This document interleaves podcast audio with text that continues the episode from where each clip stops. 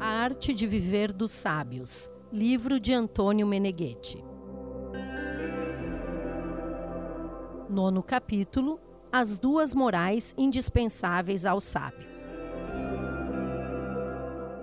O que é justo? Mais do que ser ou não ser, esse é o autêntico problema do homem verdadeiro. A partir do momento em que se existe, fato que determina o critério, é inevitável o apelo que sentencia. Quantas disputas e digressões verbais ao longo dos séculos fizeram associações para delinquir em fraude agravada e contínua com danos ao eu histórico do homem? Do jus naturalis à lex aeterna, do evolucionismo ao relativismo jurídico, da Bíblia aos movimentos de 1968, do Egito faraônico à Estoa, do Código de Hammurabi às constituições modernas, é sempre uma sucessão de afirmações que fazem o assassínio oculto de quem existe para ser. De absoluto, existe somente o ser.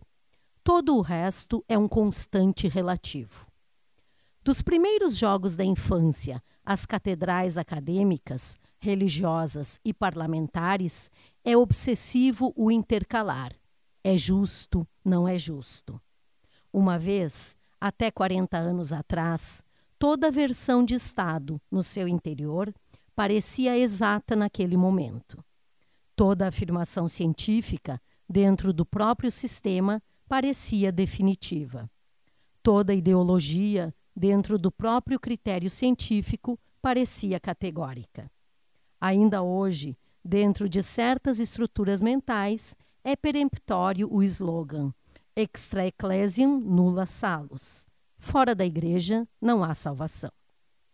Aquilo que é pior, quando se indaga a referência de valor no interior lógico de cada indivíduo humano, no limite extremo do seu superego, insiste L'État c'est moi.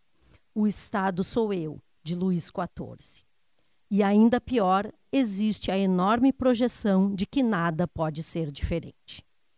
Não pretendo indicar os confins do justo ou do injusto. Quero apenas soprar a praxis do sábio que cumpre a sua caminhada. A partir de uma atenta panorâmica sobre a cultura e informação de toda a mídia, encontra-se uma constante perda do real e cortes putrefatos sobre o tecido social, o suficiente para dar palco à notícia com fim em si mesma ou como verniz do slogan do dia. A parte o fato de que os trabalhadores da palavra são sempre pessoas que não fazem, a verdade se faz, não se diz a parte que toda imprensa séria é publicística negocista, ocorre, de fato, que a editoração contemporânea está relegada à eficiência de opiniões do dia e da circunscrição de poder socioeconômico. Tantas podem ser as causas. Para mim, significa que não é mais tal nem mesmo a mentira, enquanto conscientemente todos se deslocam onde a emoção das comadres faz mais paixão. Essa aleatoriedade da notícia, mesmo no interior de uma só manchete, poderia sublinhar um pluralismo contraditório como deferência a uma sociedade extremamente democrática, onde cada um seria considerado absoluto. Mas se cada um pode ser revelação autônoma, onde se fundam a lei e o Estado? O que é justo? O justo deveria ser algo geral, onde cada parte pode reconhecer-se e usá-lo. Todos provimos de uma infâmia de universos absolutos, mas, quando adultos, pagamos a mentira sofrida. Além dos milhões que aparecem para não ser mais, existem poucos que necessitam do que é justo. Para esses poucos que caminham sobre a atração do crescimento, da autorrealização, da autóctise, do sentido último, tenho algo simples para confirmar. Sabe-se que a maioria caminha sobre qualquer estrada, mas alguns têm prioritária a necessidade de caminhar em direção a, e que esse ponto exista. mesmo as grandes filosofias e religiões, sobretudo hoje, não são mais suficientes para sustentar a esperança do justo. E isso por dois motivos. O primeiro motivo, de fato, depara-se com a sociedade legal e, isto é, com um corpo multíplice vinculado por estatutos ou impedimentos correntes.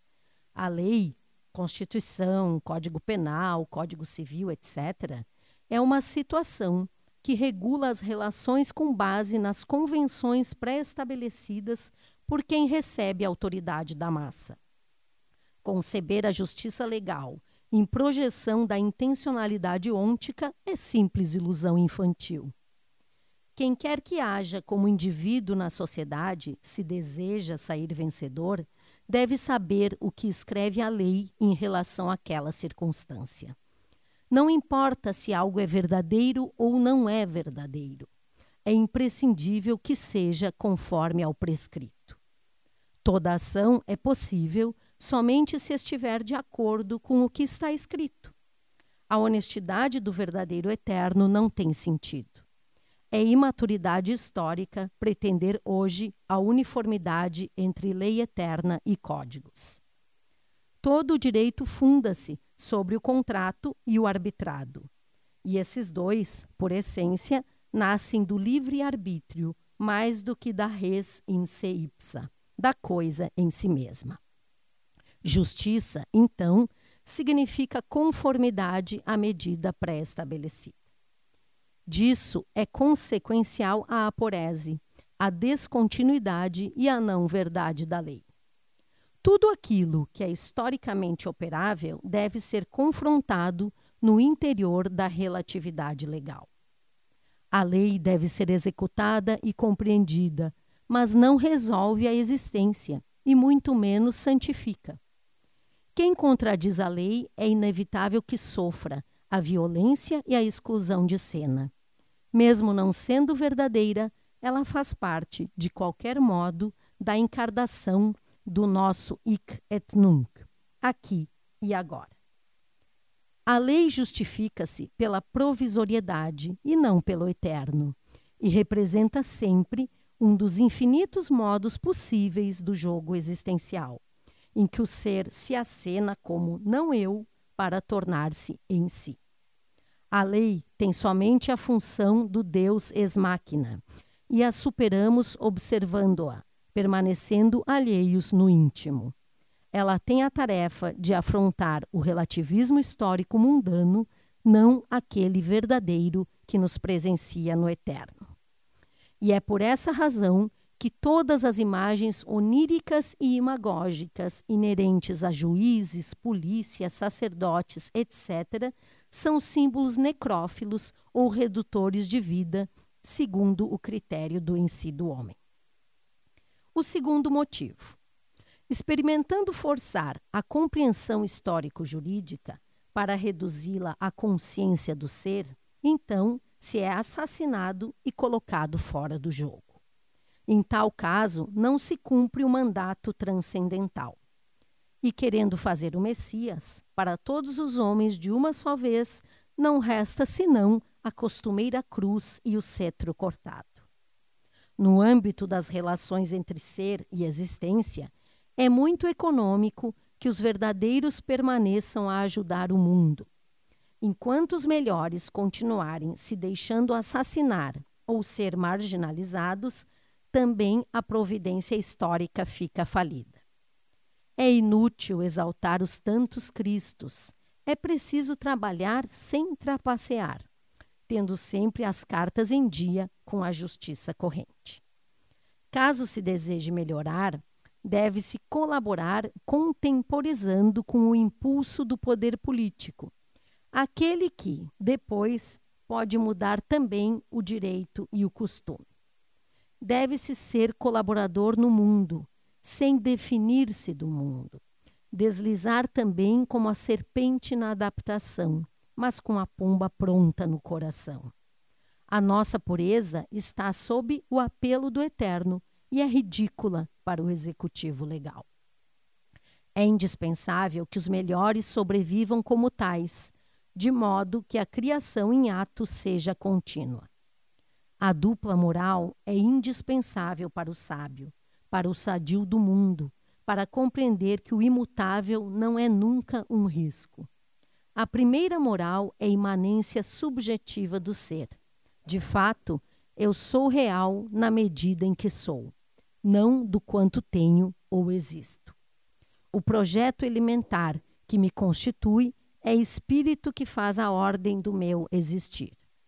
Esse projeto ou ensiôntico é o único real que faz critério de ser ou não ser. Se o traio, inicia a vergonha de existir.